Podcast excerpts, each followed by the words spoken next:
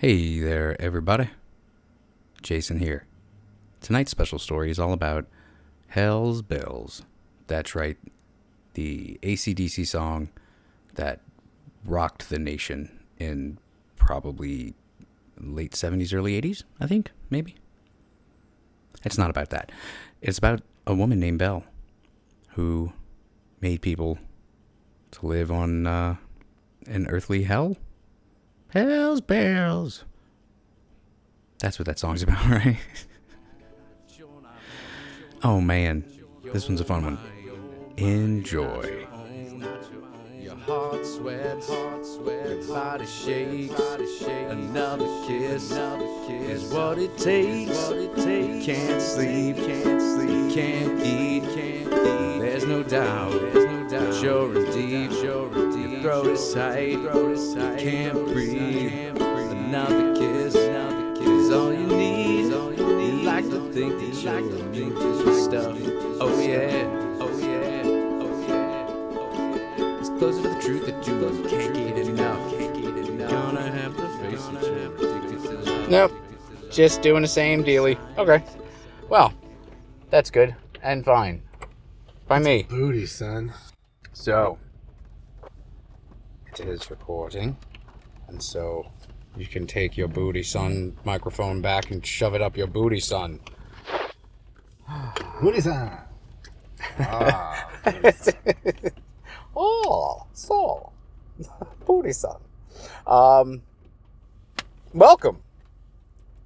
Welcome to a claustrophobia inducing, rain drenched, in my fucking car episode of See No, Hear No, Speak No. that's right.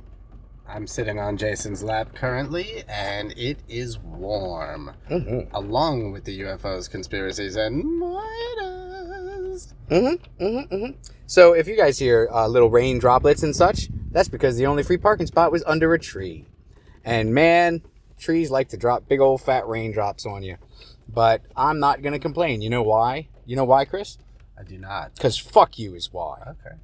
All right. Son of a bitch, man. Well, Come, then there's that. comes into town and he's like, "Let's record in your stupid car," and I'm like, "Fine." I'm just kidding. It was my it was my idea, but we don't got to deal with people talking. that's, that's not what it's recording through. Anyways, I would like to bring to everyone here a new story, a new news story New, new, old, old. new old from the 1880s story Oh. mm-hmm. of Belle Sorensen Guinness. This is a is woman, you say? so I, I did say a woman's name. Yes, uh, she was actually known as Hell's Bells, awesome. right? I mean, come on, man. Uh, but she was actually uh, she was born under the name Brunhild Paulstatter Sterith. I don't like that at all. does, Brunhilde. does not have the same ring to it at all, man. Uh, she was Norwegian. Huh. Yeah, go figs, right? Right. She was born in Selbu. That's right, S E L B U, Norway, uh, November eleventh, eighteen fifty nine. Um, yeah, I already said what she was born as, whatever. But in her her uh, her lifetime, her early years, um, their uh, her origin story is one cloaked in mystery and fanciful feats and fancies. Okay. So many feet, man. Mm-hmm. It's like that website you keep fucking showing me. Uh, You know the one. That's right. Um, most of her biographers, that's right, there's more than one, state that she was born on November 11th, 1859, as I just said. it's my mom's birthday. Is it really? November 11th, yeah. This bitch is your mom, isn't she? Hmm. I hope not. Fucking knew it. I knew it was going to happen sooner or later. Close to home it hits. Um, near the Lake of Selbu. Uh, I don't know how to pronounce the O with the with the line through it. But it so if I didn't do whatever that is supposed to be pronounced as, um, then it would be uh, sore Trondelag. Okay. Yes. Uh, We'll go with it. Let's go with it. Boom. Uh, her parents were Paul Pedersen. That's a. It's really close to to Pederast? pederast person. Yes. Okay. Uh, Seems far too simple for Norwegian. Storset, uh, which uh, he was a stonemason, and uh, Berit Oldstatter. She was the youngest of their eight children. Gross. Yes, eight children. How many survived? Go. Ah, either way, it's too damn many. It doesn't tell me how many survived, so doesn't matter. I don't think. Maybe it does. We'll find out later. no more than two. Or will they? Will we or they? Um, they lived at uh that, that O man, that O with the line through it. Fuck that thing. Uh. Dit? No, no, no. I think I Take did. I did Throw very well with that. Actually, it's a very small uh, cottage farm in. Man, fuck you, goddamn Norway. They grow cotters there? In Bagadigida. Nah, get the, get the fuck out. I double N B Y G D A. And that's just 60 kilometers southeast of Trondheim. I know I got that one right, That sounds right. which is the largest city in central Norway. Um, uh, there is a common, but also uh, very unverified story about her early life, uh, in which, in 1877, she attended a country dance while pregnant and there she was attacked by a man who kicked her in the abdomen, causing her to miscarry the child. The man, who came uh, from a rich family, was never prosecuted by the Norwegian authorities. According to people who knew her, her personality changed markedly. The man who attacked her died shortly afterwards. His cause of death was said to be stomach cancer. Having grown up in poverty, Guinness took service the next year on a large, wealthy farm and served there for three years in order to pay for a trip across the Atlantic. Following the example of sister Nell Larson, who had immigrated to America earlier, Guinness moved to the United States in 1881 and assumed a more American style name. Initially, she worked as a servant. Mhm, mhm. So, so we have uh, we have our lady here. We have Belle, and uh, let's see if she was born in '59 and she was kicked in the stomach in '77. That means that she was uh, what, like uh, it's like uh, 18? 18 ish, and then uh, she gets here in '81. No, 22. 22, is it? No, it's 18. Sorry. 59 to 77. Yeah, it's 18. You better be sorry. My bad. My bad. So and then from uh, so 18 at 77. Uh, so in 81, that would be uh, what six, seven, seven some So more years. Four years. Just four? 77 to 81? Is it just four? Yeah. I'm bad at math. So she was 22. She's 22 when she got to the good old U.S. OA, and then. You know, she uh, worked as a servant, so she was uh, a yes ma'am, no ma'am, but in uh, Norwegian. Yeah, I don't know what those words are. Mm-mm. There's a bunch of O's with lines through them, and it's Mm. just confusing. So, No, it's that ma'am word I'm not so I'm so clear on. yes, ma'am. saying that shit. No, ma'am. Her first victim was in 1884. Three years. Three years it took her. She married Mads. That's right, just like Mickelson. Mi- Mi- Mickelson? Mike Mickelson. The, the, the good actor guy that's uh, from that neck of the woods. Mads Mikkelsen. Mick- I don't know what the fuck you're talking about. He was in but that movie. He was in lots of movies, actually. He's, he's very uh, Norwegian, I think. Maybe Swedish. Um, Mads uh, Ditlev, Anton, Sorensen. That's right, four names. A man so important, they said, no, you get one more than everyone else. Mm-mm. Yes, Mads Ditlev Anton Sorensen. Uh, she married him in Chicago, where two years later they opened a confectionery store. That's where they made uh, they made pastries to look like uh, stores. Candies and stuff. Okay. Man, tasty stuff. The business was not successful. Uh, within a year, the shop mysteriously burned down. Hmm. They collected insurance, which paid for another home. Yeah, Good for them. yeah, it's called playing the game. Yeah. That's what it's called. Though some researchers uh, will assert that Sorensen, the Sorensen Union, produced no offspring, which means they ain't got no kids. Uh, others will report that they had four children, which is way more than none.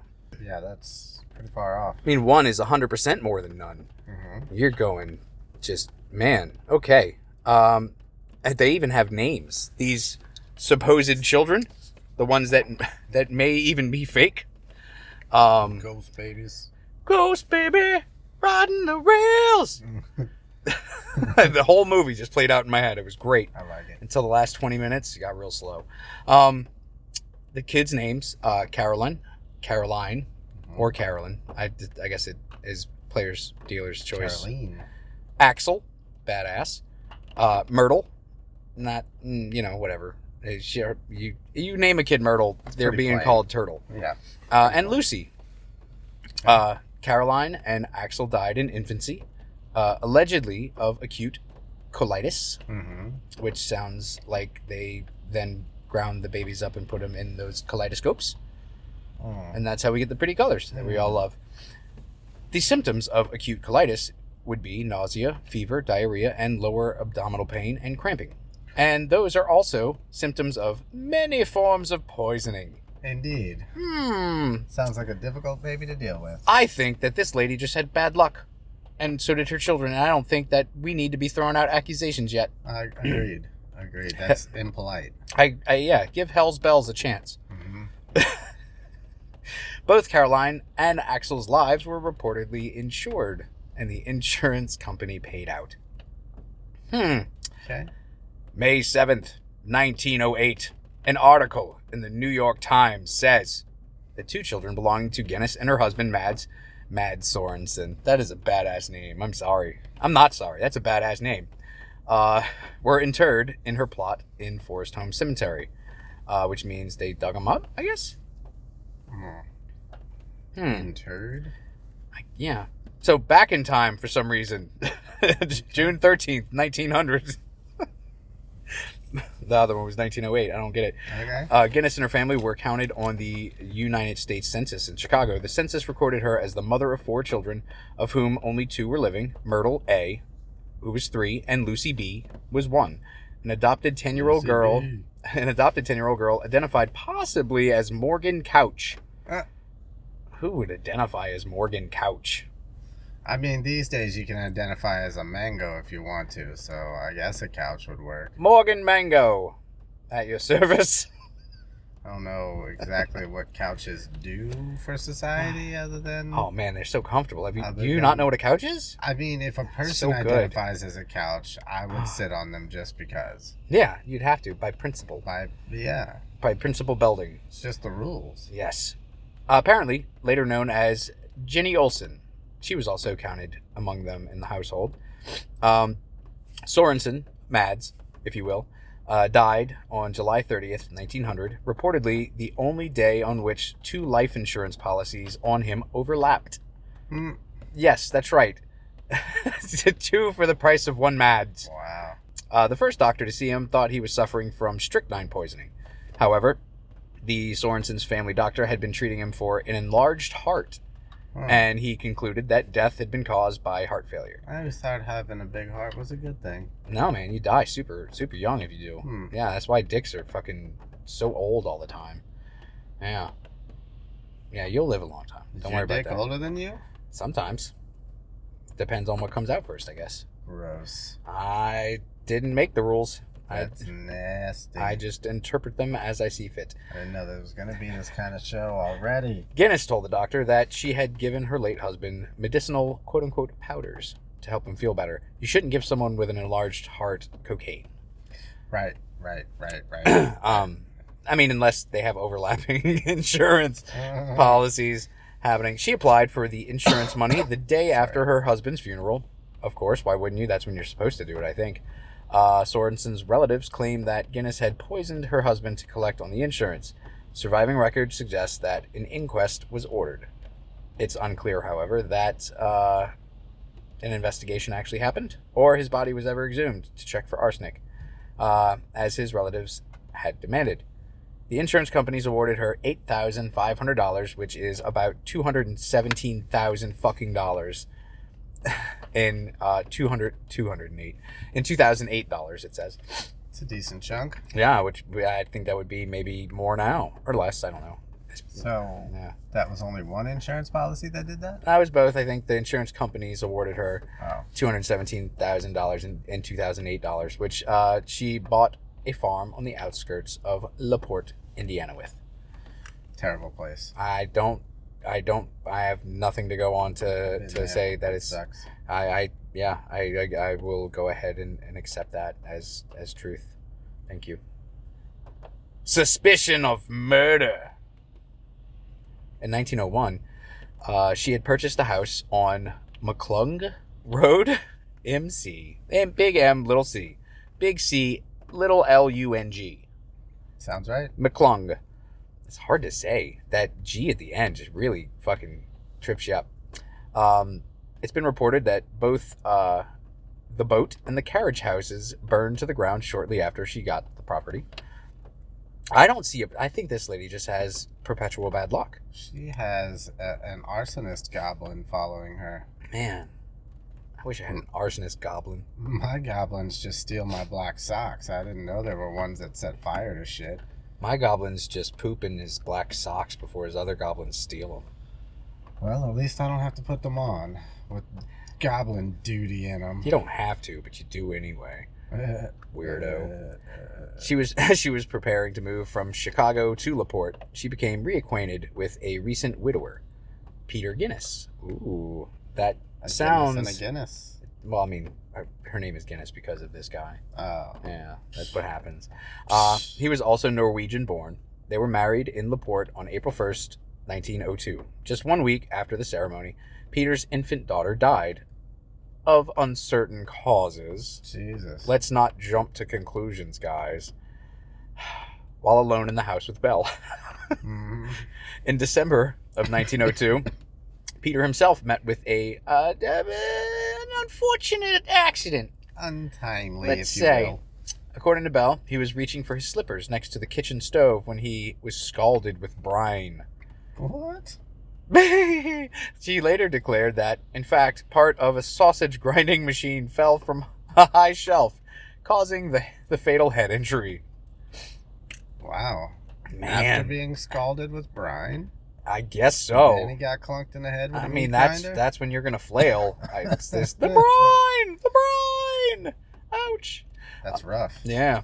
A year later, Peter's brother, Gust, not Gus, but Gust, G U S T, man, I love it, uh, took Peter's older daughter, uh, Swanhilda, to, to Wisconsin. She is the only child to have survived living with Belle. Yeah.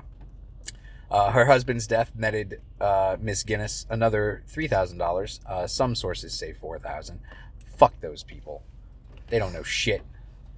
Uh, local people refused to believe that her husband could be so clumsy. He had run a hog farm on the property and was known to be an experienced butcher. The district coroner reviewed the case and unequivocally announced that he had been murdered. Murdered!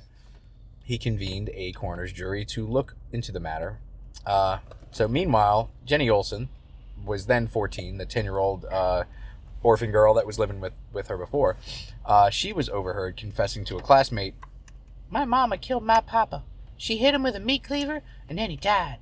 Don't tell a soul. Oh yeah, yeah, that always works. And you know what followed was, Or I'll do it to you. And then a soul was told. Man, souls were told. Uh, Jenny was brought before the coroner's jury, but denied having made the remark.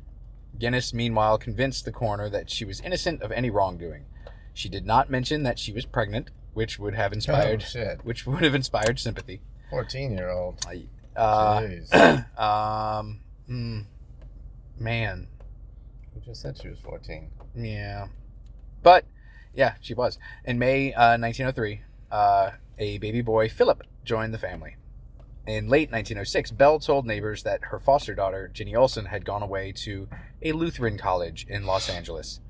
Some neighbors were informed that it was a finishing school for young ladies. Uh huh. Sure it was. And then two months later, a baby boy Philip exited the family. He went to that finishing school too, I think.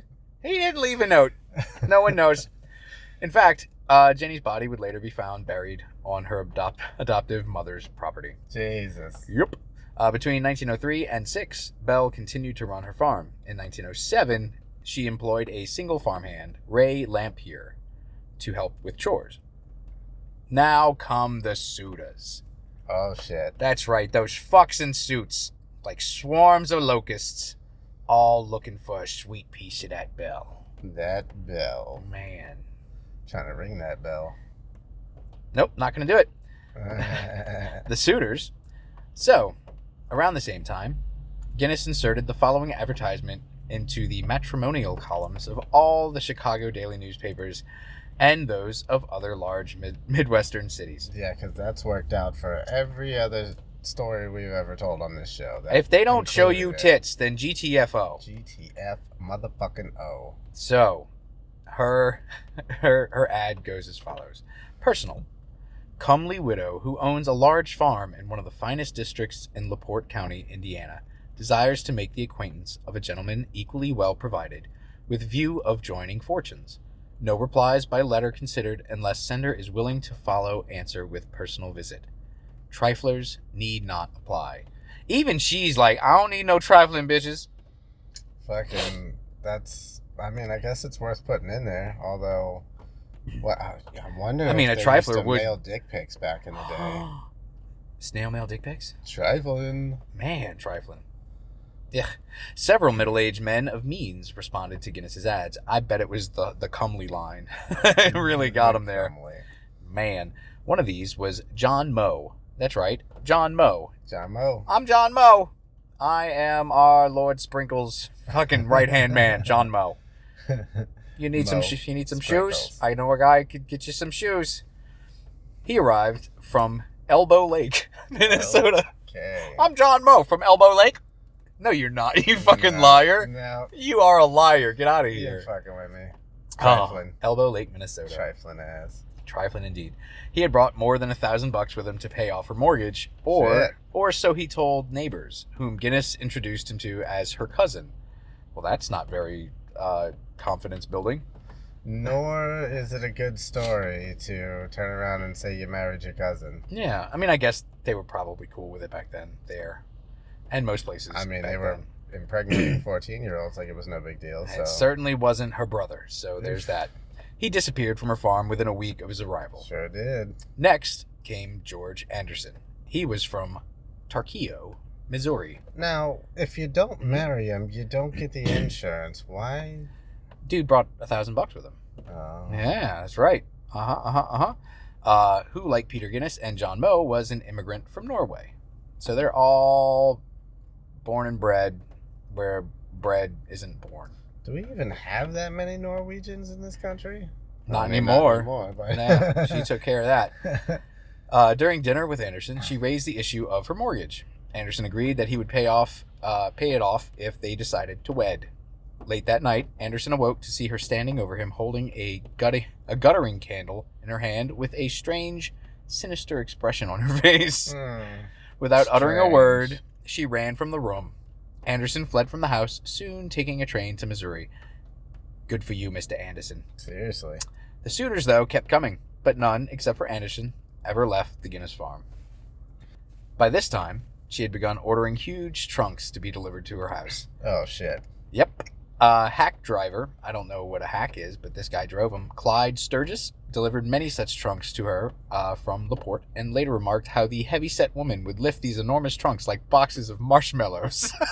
Oh, She's a big fucking awesome strong lady, I guess, tossing them big Viking bitch. tossing them onto her wide shoulders and carrying them into the house. She Like marshmallows. She kept the shutters of her house closed day and night. Farmers traveling past the dwelling at night saw her digging in the hog pens. Man. Yeah, that's not ominous at all. Yes, it is. What are you talking about? That's super ominous. What an idiot. It's not even a little suspicious. Go to school.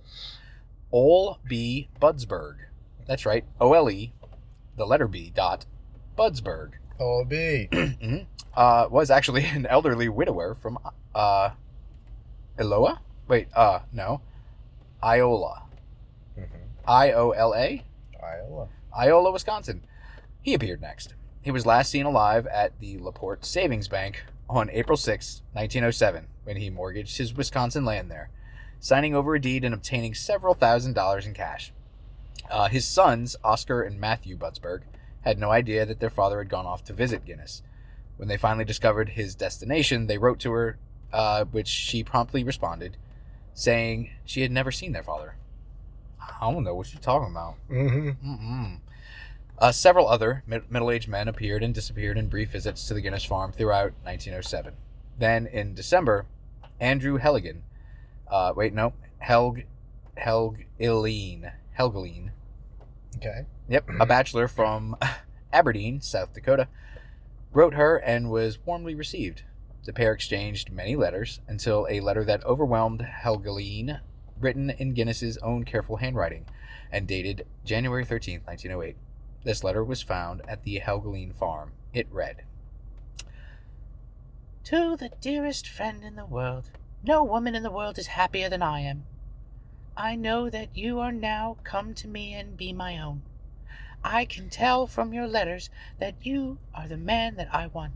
It does not take one long to tell when when to like a person, and you I like better than anyone in the world. I know. Think how we will enjoy each other's company. You, the sweetest man in the whole world, will be all alone with each other. Can you conceive of anything nicer? I think of you constantly. When I hear your name mentioned, and this is when one of the dear children speaks of you, or I I hear myself humming it with the words of an old love song. It is beautiful music to my ears. My heart beats in wild rapture for you. My Andrew, I love you. Come prepared to stay forever. That last part. The come forever to, to, to, to you ain't leaving. No, no, no, no. That is when I'll see to that. I am like, man, I think this joke has gone on long enough. Yeah. I think we should maybe tell this lady that is there's five of us and Yeah. there is no Andrew. ah, in response to her letter, uh, Helgelin flew to her side in January 1908. He had with him a check for $2,900, which was his savings, which he had drawn from his local bank. Um, a few days later, uh, when a few days after he had arrived, uh, he and Guinness appeared at the savings bank in Laporte and deposited the check. Uh, Helgeline uh, vanished a few days later, but Guinness appeared at the savings bank to make a $500 deposit and another deposit of $700 in the state bank. At this time, she started to have some problems with one Ray Lampshire. Hmm, Fucking lampshare. that son of a bitch. In March of 1908, Guinness sent several letters to a farmer and horse dealer in Topeka, Kansas named Lon Townsend, inviting him to visit her. He decided to put off the visit until spring and thus did not see her before a fire at her farm. Guinness was also in correspondence with a man from Arkansas and sent him a letter dated May 4th, 1908. He would have visited her but did not because of the fire at the farm. Uh, Guinness allegedly promised marriage to a suitor, Bert Albert, who also did not go, but this time is because of his lack of wealth. What the fuck was she even doing with him then? Right. Ugh. so the hired hand, Bray Lampshire, uh, was for some unspeakable reason deeply in love with Guinness. Uh, by this time, she is not. I mean, she was never like, "Oh my god," but the, she's right around like, "Oh my god," uh, which you know. Okay. Uh, he would perform any chore for her, no matter how gruesome. He became jealous of the many men who arrived to court his employer and began making scenes. So she fired him on February 3rd, 1908. Shortly after dispensing with Lampshire, she presented herself at the Laporte, Laporte courthouse. She declared that her former employee was not in his right mind and was a menace to the public. She somehow convinced local authorities to hold a sanity hearing. Lamphere was pronounced sane and then released. Uh, Guinness was back a few days later to complain to the sheriff that Lamphere had visited her on the farm and argued with her. She contended that he posed a threat to her family and that Lamphere would be arrested for trespassing. He returned again and again to see her, but she drove him away. Uh, he made thinly disguised threats. Uh, on one occasion, he confided to a farmer, William Slater, uh, Helgeline won't bother me no more. We fixed him for keeps. For keeps. That's right, for keeps. You want him for keeps? I got one for keeps. Helgeline had long since disappeared from the precincts of Laporte, or so it was believed. However, his brother, uh, Isle, A S L E, Um, Asshole. Azel, Azel, uh, was disturbed when Andrew failed to return home, and he wrote to Bell in Indiana asking, uh, you know, about his siblings' whereabouts. Uh, wrote back telling uh, Isle, Azel, Az- Azel, Helgelien, that his brother was not at her farm and probably went to Norway or some shit. Okay. That's usually pretty convincing when you put or some shit at the end. I did. I put that there. She but said I like it though. It she sounds said- like something she would say. she said or to visit relatives or whatever, but yeah, that's or some See? shit. Or whatever. I'm not his fucking keeper. Mm-hmm. He probably fucking some other broad or some shit out in Norway or something. Probably go check Norway. I bet he's there. Have fun. Um, uh, the brother wrote back saying he didn't believe his brother would would do that. Moreover, he believed that his brother was still in Laporte, uh, which was the last place he had been seen or heard from. Uh, Gunness brazened it out. I don't know what brazened mean. It sounds serious though. Uh, she told him that if he wanted to come and look for her for his brother, she would help conduct the search. But she cautioned him that searching for missing persons was an expensive proposition. If she were to be involved in such a manhunt, she stated, he should be prepared to pay her for her efforts. Well, He did, in fact, then go to Laporte, but not until May. So, Lamphere, at this point, is an unresolved danger to her uh, because he knows. hmm, He knows too much for keeps. For keeps. And uh, now the Helgelien brother was making inquiries that could very well send her to the gallows. She told a lawyer in Laporte, M.E. L- Lee Leader? Sure. That she feared for her life and that of her children. Uh, Lay Ramp- Lamphere said that uh, she said had threatened to kill her and burn her house down. She wanted to make out a will in case Lamphere went through with his threats. Wait, does she even have any children anymore? Yeah, oddly enough, she's got some. She's got like uh three or four of them, I think. Jesus. Yeah. Um, the lawyer compiled and drew up her will. Uh, she left her entire estate to her children and then departed the lawyer's office. She went to one of the Laporte Bank's holdings, uh, the mortgage for her property, and paid it off. She did not go to the police to tell them about Lamphere's allegedly life threatening conduct. The reason for this, most later concluded, was that there had been no threats. she was merely setting the stage for her own arson. Lamphere, suspected of arson and murder.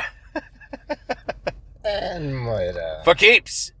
Uh, Joe Maxson, who had been hired to replace Lamphere in February of 1908, awoke in the early hours of April 28, 1908. I'm not going to say 1908 anymore. hmm Uh, he had smelled smoke in his room, which was on the second floor of the Gunness house.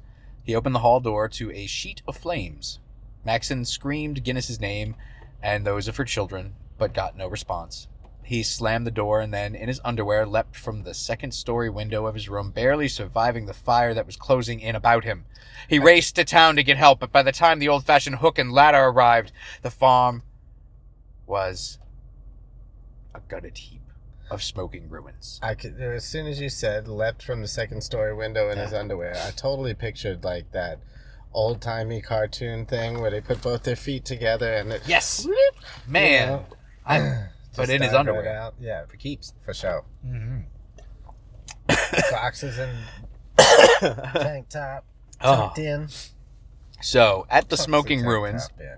Fucking I don't know, pedophiles. goofy bastards. Uh, four bodies were found inside the house. One of the bodies was that of a woman who could not immediately be identified as Gunness since she had no head. That can be a problem sometimes when wanting to identify, Indeed. awesome. especially since the head was never found. Uh, the bodies of her children were found still in their beds. Uh, the county sheriff Smutzer, that's right, I'm Sheriff Smutzer. I like it. I don't. That's he needs to stay away from me. Sounds very uh, back alley. Smutzer. I'm the sheriff of this shit back alley. Sheriff Smutzer. What seems to be the problem? Sounds dark and dirty. This game of dice ain't right, Sheriff Smutzer. Sheriff Smutzer. he had somehow heard about Lamphere's alleged threats. Uh, he took one look at the carnage and quickly sought out the ex-handyman. Lee Leliter, the the lawyer, uh, came forward to recount his tale about Gunness's will and how she feared that Lamphere would kill her and her family and burn down her house. Mhm. You know how the exact thing that she said would happen happened. Yeah. Uh, Lamphere didn't much help his own cause, though. Uh, at the moment, the sheriff confronted him, and before a word was uttered by the lawman, Lamphere exclaimed, "Did Widow, did Widow Gunness and the kids get out all right?" but then you would have to be like, "Wait, if he did it, he would know that the bitch don't have no head." Right. He didn't do it. He was then told about the fire, uh, but he denied having anything to do with it, claiming that he was not near the farm when the blaze occurred. A youth, a Ute, uh, John Sol- Solium, Solium, he was brought forward. These He- Utes and their gang names. Man, Jeez. the Crips and the Bloods for forever What's the world coming true? For keeps. Keeps. He said that he had been watching the Gunness place and that he saw Lamphere running down the road from from the Gunness house just before the structure erupted in flames. Lamphere snorted to the boy, "You wouldn't look me in the eyes and say that, for keeps." For keeps. For keeps, I said. Yes, I will, replied Solium. You found me hiding behind the bushes and you told me you'd kill me if I didn't get out of there. Lamphere was arrested and charged with murder and arson then. Jesus. Uh, the scores of investigators, uh, then scores of investigators, uh, sheriff's deputies, coroner's men, and many volunteers began to search the ruins for evidence. Man, the body of the headless woman was of deep concern to Laporte's residents. No shit You think? no shit. No shit. C. Christofferson. Chris Christofferson was there. Man, I didn't know he was that old. I, he looks good. I think probably not anymore, but he did when he was famous. Dang. A neighboring farmer took one look at the charred remains of this body and said it was not the remains of Belle Gunness. So did another farmer, L. Nicholson, and so did Mrs. Austin Cutler, an old friend of Gunness. More of Gunness's old friends, uh, Mrs. May Olander and Mr. Sigward Olson, had arrived from Chicago. They exclaimed, they examined the remains of the headless woman and said it was not Gunness. Hey, why don't you let me poke around in there for a minute? I'll let you know if it's her. Right. No, it's not her. Right. That No. seems She used to have a head, you see. seems like a breach of protocol. Yeah. No, don't wash your hands. man. Everybody, Yeah. come see this headless body. That's right. Bring sticks. Burn the corpse. We're gonna poke it. Doctors then measured the remains and, making allowances for the missing neck and head, stated the corpse was that of a woman. Okay, Uh-huh. thanks for that. Who stood five feet three inches tall and weighed the boobies gave it away. weighed no more than 150 pounds. Friends and neighbors, as well as the Laporte clothiers who made her dresses and other garments, swore that Gunness was taller than 5'8 and weighed between 180 and 200 pounds. That's a big old bitch. Man, but you know what? Fire takes off a few pounds, I hear. I mean, the fat does render. Yes. It doesn't take off a few inches of height, but No. No, and also probably not 50 pounds. mhm. No. Uh, detailed measurements of the body were compared with those on file with several Laporte stores where she purchased her apparel. When two uh, sets of measurements were compared, the authorities concluded that the headless woman could not possibly have been Belle Gunness. Even when the ravages of fire on the body were taken into account, the flesh was badly burnt, of course, but intact. Um, so, moreover, Dr. J. Myers exclaimed, examined the. I don't know why I keep seeing that as exclaimed. Anyway, uh, the internal organs of the dead woman. He sent stomach contents of the victims to a pathologist in Chicago who reported months later that the organs contained a lethal dose of strychnine and guacamole. and guacamole. That's right. There was a heavy uh, Spanish population there in Laporte. Delicious. Spanish Mexican, Spanish and even. Norway together at, at last. Man, the food was terrible good. the morbid discovery time. Gunness's dentist, Dr. Ira P. Norton, that sounds like a dentist to me. Yeah, it does. He said that if the teeth slash dental work of the headless corpse had been located, he could definitely ascertain if that was she. If we had a head. Yeah, you well, know. tough shit, Doc. Why don't we, we're gonna find her foot doctor? We're gonna find her podiatrist and see if this fucking works. Excuse me. I'm uh I'm a guy that has zero information for you. I just wanted to give you my two cents so that you I could have told you. off. Could have told you something. now I can't though. Yeah. Is there food here? Is there food for for people? I was told there'd be punch and pie. So we all look like fools then, don't Yeah. we? Yes. Uh, thus, Lewis Klondike Schultz, a former miner, was hired to build a sluice and begin sifting the debris. As more bodies were unearthed, the sluice was used to isolate human remains on a larger scale. Ooh, On- that's gross. May 19th, 1908, Mm-hmm. a piece of bridge That work year. was found consisting of two human canine teeth, their roots still attached, porcelain teeth, and gold crown work in between. Jesus. Norton identified them as work done for Gunness. As a result, coroner Charles Mack officially concluded that the adult female body discovered in the ruins was Belle Gunness, even though it couldn't possibly have been. Um, That was pretty smart of her. yeah, I guess, yeah. I'm gonna tear my bottom jaw out. I'm gonna toss it in there. Uh, Asley, uh, Isley, brothers Hel- Helgenian, arrived in Laporte and told Sheriff Smutzer that he believed his brother had met with foul play at Gunness's hands. Then, Joe Maxson came forward with information that could not be ignored. Listen, listen. Let me just interject this real fast. Mhm. It it's not considered foul play if it's consensual. Okay, if he said he was okay with putting things in his butt, then that's you know And yeah, then that's on him. That's not on his brother to to. Eh, well, it's it's obviously the Ducks were involved. We understand that. We understand that there was foul play. listen. it's okay if you consent. It doesn't matter if it's her hands or if it's her toes. Or a wing or a beak. Some dudes like a big toe in there. I don't. I know. don't ever think I've heard that as a thing. That It's I a don't. thing. I don't me. need to know that it's Trust a thing, me. and I would rather not trust you anymore. Thank you. you always trusted me in the So- past, and I have never put a thing in your thing That's very true. because of it. Well, then trust you I shall. That's right. Then Joe Maxson came forward with information that could not be ignored. He told the sheriff that Gunness had ordered him to bring loads of dirt by wheelbarrow to a large area surrounded by a high wire fence where the hogs were fed. You said loads. I did say that. Yes, I read it. I didn't. It, I didn't come up with it, but I did come up with come up That's gross. for keeps. Off- Maxson said. off-putting even. Maxson said that there were many deep depressions in the ground that had been covered by dirt. These filled in holes Gunness had told Maxson contained rubbish. She wanted the ground made level, so he filled in the depressions. Uh huh. Smutzer then took a dozen men back to the farm and began to dig. Smutzer. On May 3rd of the year that shall not be named, the diggers unearthed the body of Jenny Olson, There's a lot happened in that year. Yeah, uh, Jenny Olson, who was the the the daughter uh, Yeah, type uh, orphan girl. Pregnant even. Uh, they then they found the Unless small. She gave birth. That's right. Yep, found the small bodies of two unidentified children. Jeez. Subsequently, the body of Andrew uh, Helgelien was unearthed. His overcoat was found to be worn by Lamphere. Wow. Mm. That's a really nice coat he's got there. Let's not mess that up.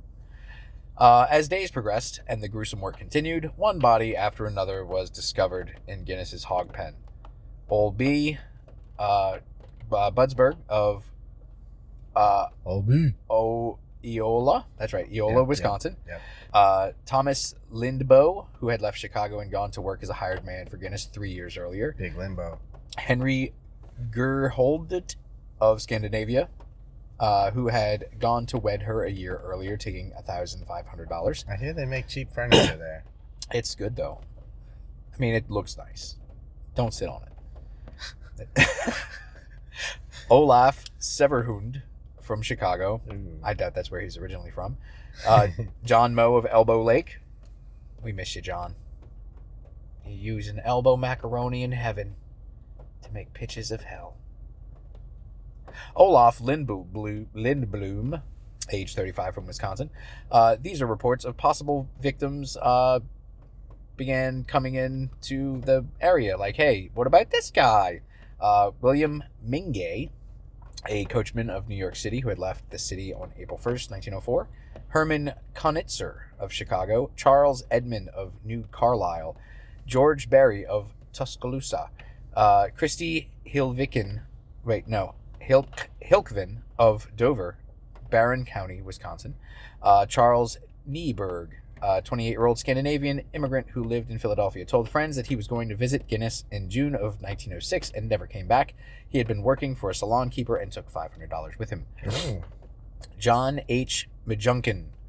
What? I love it. John- I love it. John H. McJunkin. I think that that should be fucking That should be a porn name for every yeah. every man ever. Sprinkles fucking intern. John H. McJunkin. Mm-hmm. Ah, I don't even want to know what happened. Oh, he left his wife uh, Sprinkle and McJunkin. after corresponding with a Laporte woman. Now that's a lawyer firm you cannot trust. Sprinkle McJunkin and Mo. Sprinkle McJunkin and Mo. We get some job done. We will fuck some shit up. might be for you, might be against you. I don't know. None of us are really lawyers. We are overruled more often than not. We get kicked out of courtrooms fairly often. Yes. Yes. Henry uh, Bizig of Laporte, who disappeared in 1906. Bert Chase of Miss Miss Hawakaha. Wait, Miss Hawaka. Miss Hawaka. Mishawaka. That's in Indiana. Yeah, I've it is. It says Mishawaka, Indiana. That's, Yeah. that's what I said. Been there several times. Yeah, he, he sold his uh, butcher shop and and went to go with a person like that. Uh, Mishawaka. Tons Peterson. Uh, Tons Peterson Lean of Rushford, Minnesota. Wait, wait, wait, wait. You can't be tons and lean at the same time. You are, if I that sounds like just he's just husky. You are, if my my mispronunciations can be believed.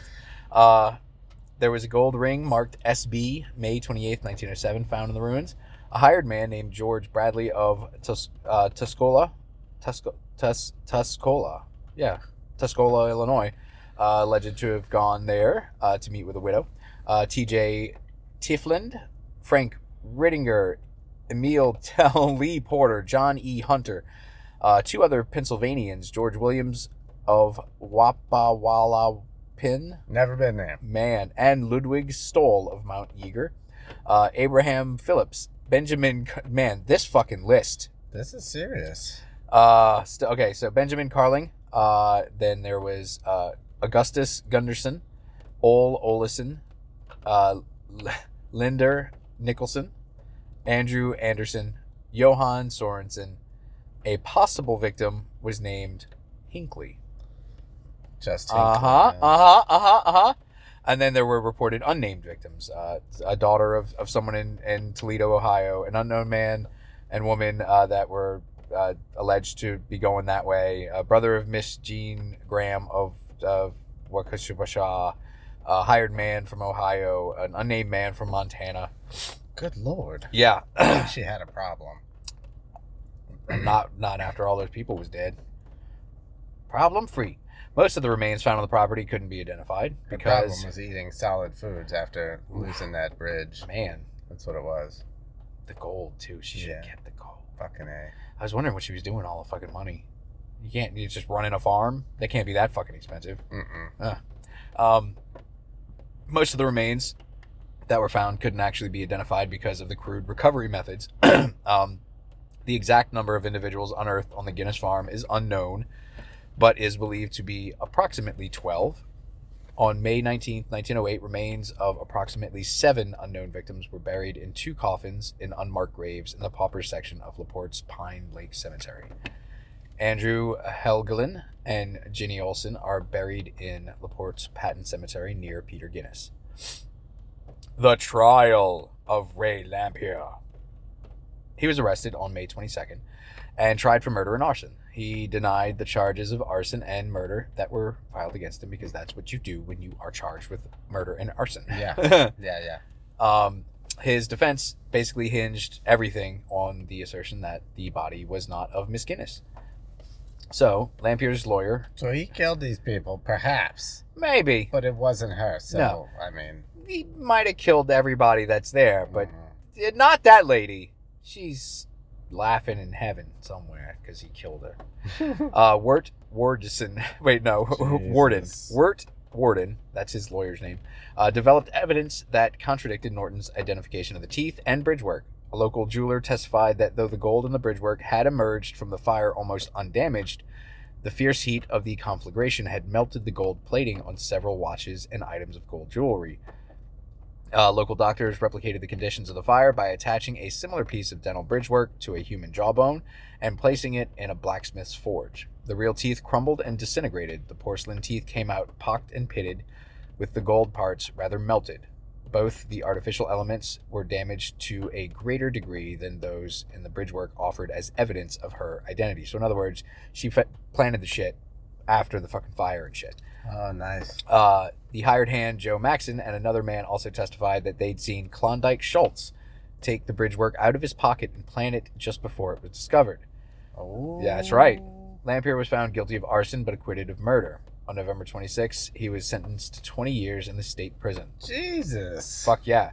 Uh, he died of tuberculosis on December 30th, Right, ni- yeah. 1909, so about a year later. Jesus. Yeah. Uh, January 14th, 1910, the uh, Reverend E.A. Schell came forward with a confession that Lamphere was said to have made to him while the clergyman was comforting the dying man. In it, Lamphere revealed Gunness's crimes and swore that she was still alive. Lamphere had stated to the Reverend Schell and to a fellow convict, Harry Myers, shortly before his death, that he had not murdered anyone, but that he had helped Gunness bury many of her victims. When a victim arrived, she made him comfortable, charming him and cooking him a large meal. She then would drug uh, his coffee, and when the man was in a stupor, she split his head with a meat chopper. Sometimes she would Wow. simply wait for the suitor to go to bed and then enter the bedroom by candlelight and chloroform her sleeping victim. A powerful woman, Gunness would then carry the body to the basement, place it on a table, and dissect it.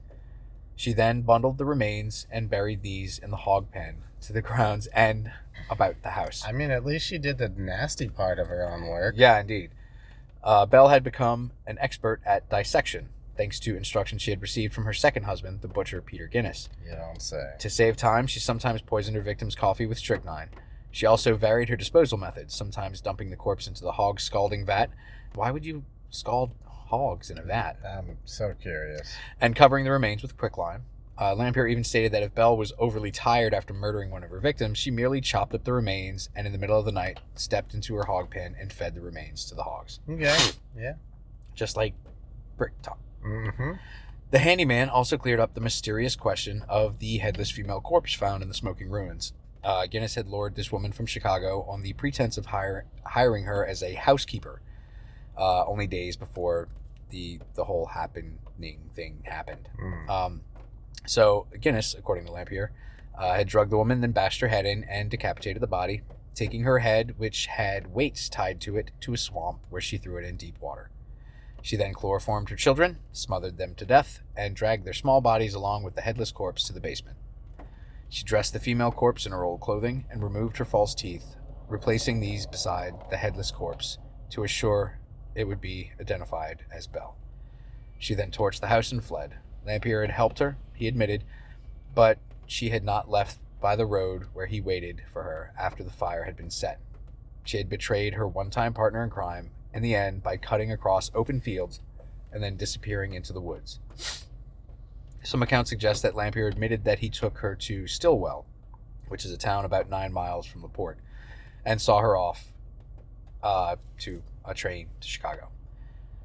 He had said that Gunness was a rich woman and that she had murdered 42 men by his count, perhaps more, and then had taken amounts from them ranging from 1,000 to $32,000.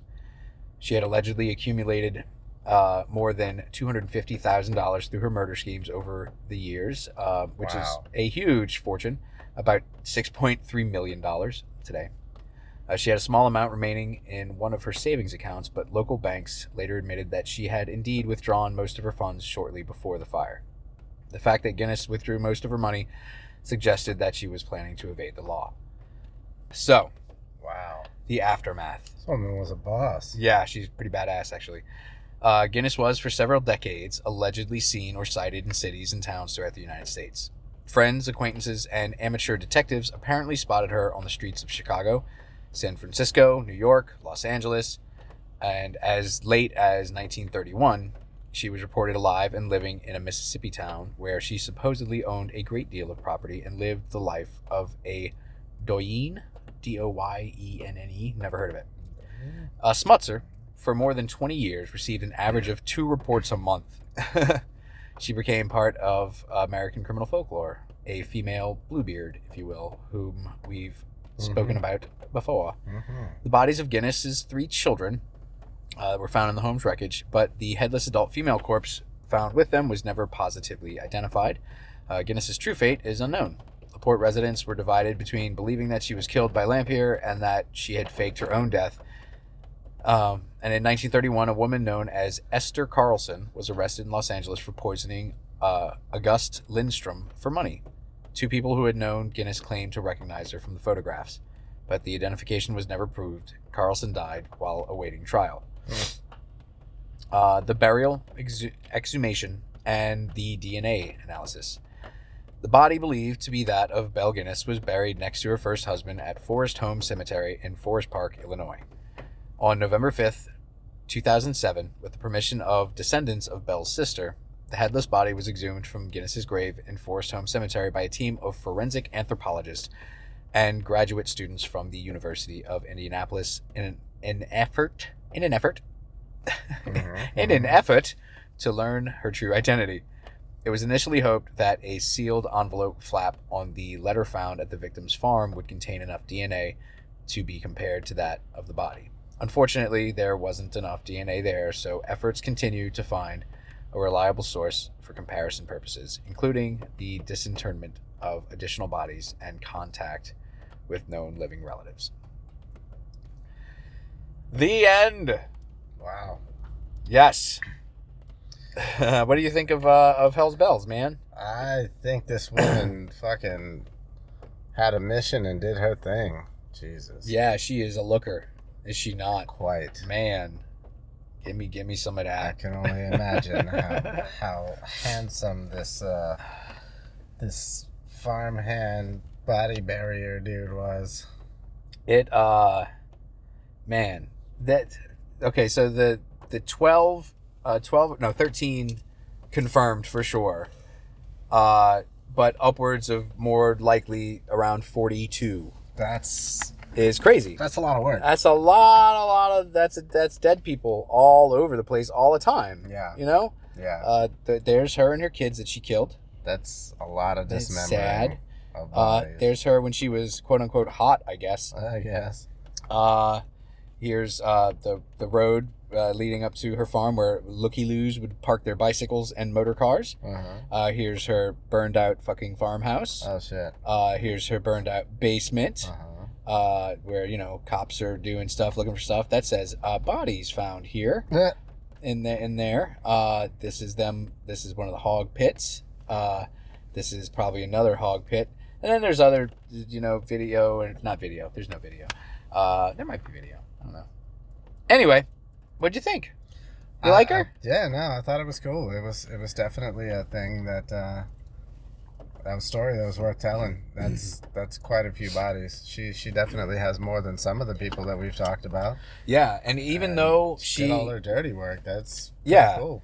even though she usually you know poisoned or drugged them she still fucking killed them with a meat cleaver you know it wasn't weeks or whatever of of uh, of poisoning or months of poisoning or years of poisoning just to uh, to collect a little bit of that insurance money.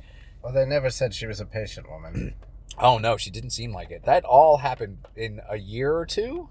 That's I mean, crazy. yeah, That is so much fucking body dismemberment and fucking like that's a lot of I mean, at, at that point, it's like she never. She thought she was just never gonna get caught for doing it Apparently. until fucking old boy got fucking jealous. Maybe she thought neighbors didn't have eyes or something. I, I don't I don't know. She I, didn't care that they had eyes. She could just poke them out. Uh, yeah. I, I don't understand how you could have that much traffic at your place that never left and not fucking imagine that people are taking note of this. Yeah, because the thing is, is that usually when she would have a, a suitor f- agree to to move there, she would say, "Tell no one where you're going." Absolutely no one. Which everyone would obviously tell people where they were fucking going. You would think that that was something right Yeah. there that that was like red flag. Exactly. Red so, I mean, that's that's so many fucking dudes from all around, all saying, "I'm coming to, to I'm going out there to marry my my new wife. I love her. We're gonna be great guys. I'll see you later. Yeah." 42 in one year is so much fucking work, dude. And again, what in the fuck is she doing with all of the money? Right. Like the money is staggering. The amount it's, it's, it's worth, well, in two thousand eight dollars, worth fucking six point five million dollars. She was running a fucking hog farm, murder plantation.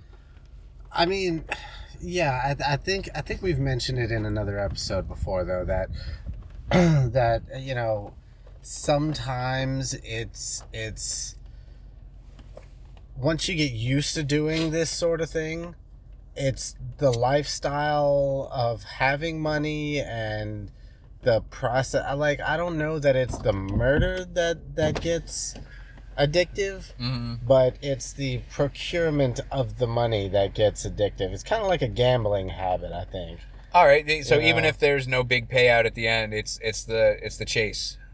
Really? Well, no, not so much. It's it's more like uh, the enjoyment of receiving said money. Even if it's not an Mm. insurance payout, they show up with cash. It almost doesn't Right, matter right. how much it is, right. just that she's getting free money and Yeah, which which is why uh, know. the the the last guy that was mentioned that he was going to go, but he was poor. Yeah. like, well, it's it's like why did she even?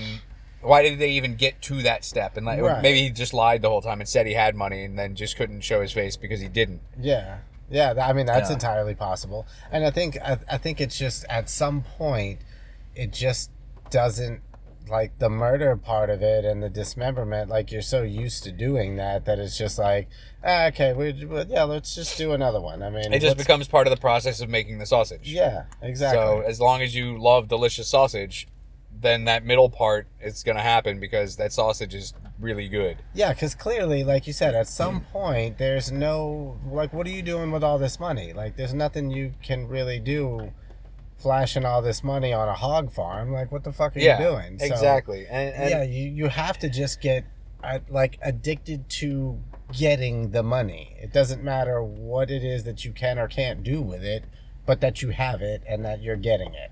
well, Like, I don't, I don't know. you might as well face it. She was That's addicted to love. That's I think Yeah, Robert Palmer said it better than we ever could. I'll take it. Man, with those weird ass, supposedly hot women Supposedly awkwardly hot. moving behind him in a very Possibly clones, but definitely not if you really look at them. certainly terrified to be there. Agreed. Man, Yeah. Robert Palmer, you are my hero. Yeah. Yeah. Jason's hero. The lights are on, but you're not home. I don't know any other words. Um, but yeah, so that was a uh, I dig it. uh, a fun one. I dig it. That was a good one. yeah.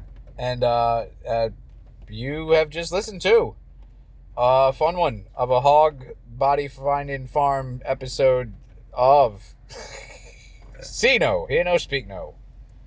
Indeed. Uh, yeah. The fucking. Jesus, I got nothing else to say. Fucking UFOs, conspiracies, and Midas. Normally, I have a little something to throw in there, but I, I mean, I think we've said it all. I can't. I, I got nothing. I think that your explanation of having nothing speaks volumes. I got nothing.